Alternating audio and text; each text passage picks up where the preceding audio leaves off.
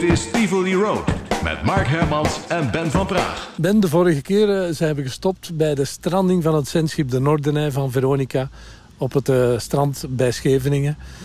Uh, maar ja, dan begon er van alles, hè? Ja, dat was denk ik... Uh, gebeurde dat op twee april. Dat was uh, het begin van, van de maand april negentien drieënzeventig.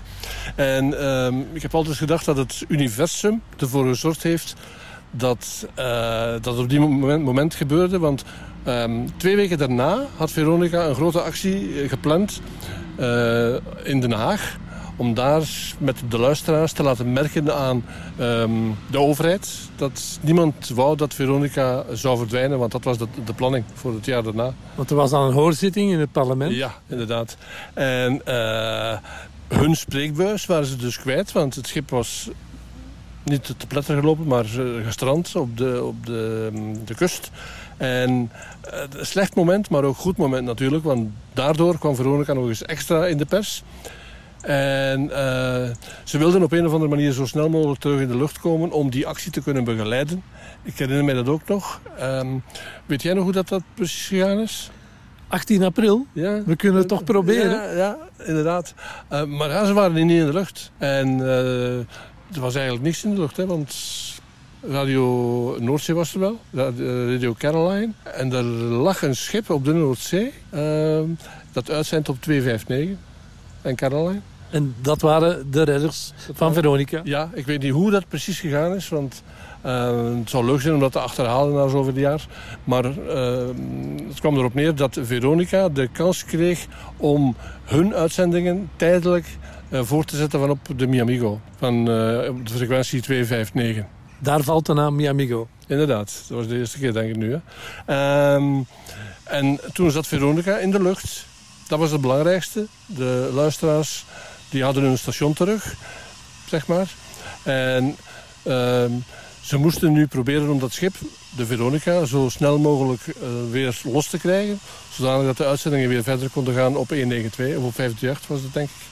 Uh, van op de Noorderney. Je zou zeggen dat ze het er dan voor gedaan hebben misschien. Want het was toch een ongelooflijk toeval dat de dag van de demonstratie en de hoorzitting... Ja, niet te geloven, niet te geloven. Uh, het was niet alleen in het nieuws natuurlijk, maar iedereen volgde uh, de uitzendingen op twee vijf negen. En op een bepaald moment, die dag, de dag van de demonstratie, uh, kwam de Noorderney uh, vrij... Dat is die kunnen lostrekken, want dat was niet zo simpel natuurlijk. En die, die lag dan terug... op de zee, buiten de territoriale wateren. En uh, zijn ze terug in de lucht gekomen op achttien april. Uh, en tegelijkertijd op twee vijf negen. Dat is de ene dag waarop Veronica op twee frequenties te horen is geweest. Zat je dan urenlang aan de radio? Oh man, man, man. Uh, ik denk dat het precies tijdens de paasvakantie was, als ik me niet vergis. Want dat, dat, dat viel niet te combineren met school natuurlijk. Ja, dat was, uh... Ik hoor mijn moeder nog roepen dat ik moest komen eten, maar ik kwam niet. En gaan slapen en zo, dat, dat, dat, dat ging niet. Hè. De... Nee, dat was een, eigenlijk een fantastische tijd. Um, dat zijn de dingen die ik het leukste vond en het spannendste en het avontuurlijkste. Ook al zal dat uiteraard niet meegevallen zijn voor de mensen die erbij betrokken waren. En die fantastische, je kan hem meezingen jingle van Patricia Pai. Ja, uh, hoe ging die ook weer? Uh, Naar Den Haag. Maar we gaan niet zingen. Uh, nee, nee, nee. Laat, laat haar dat maar doen. We gaan het Patricia laten zingen. Dat is goed. Voor Veronica.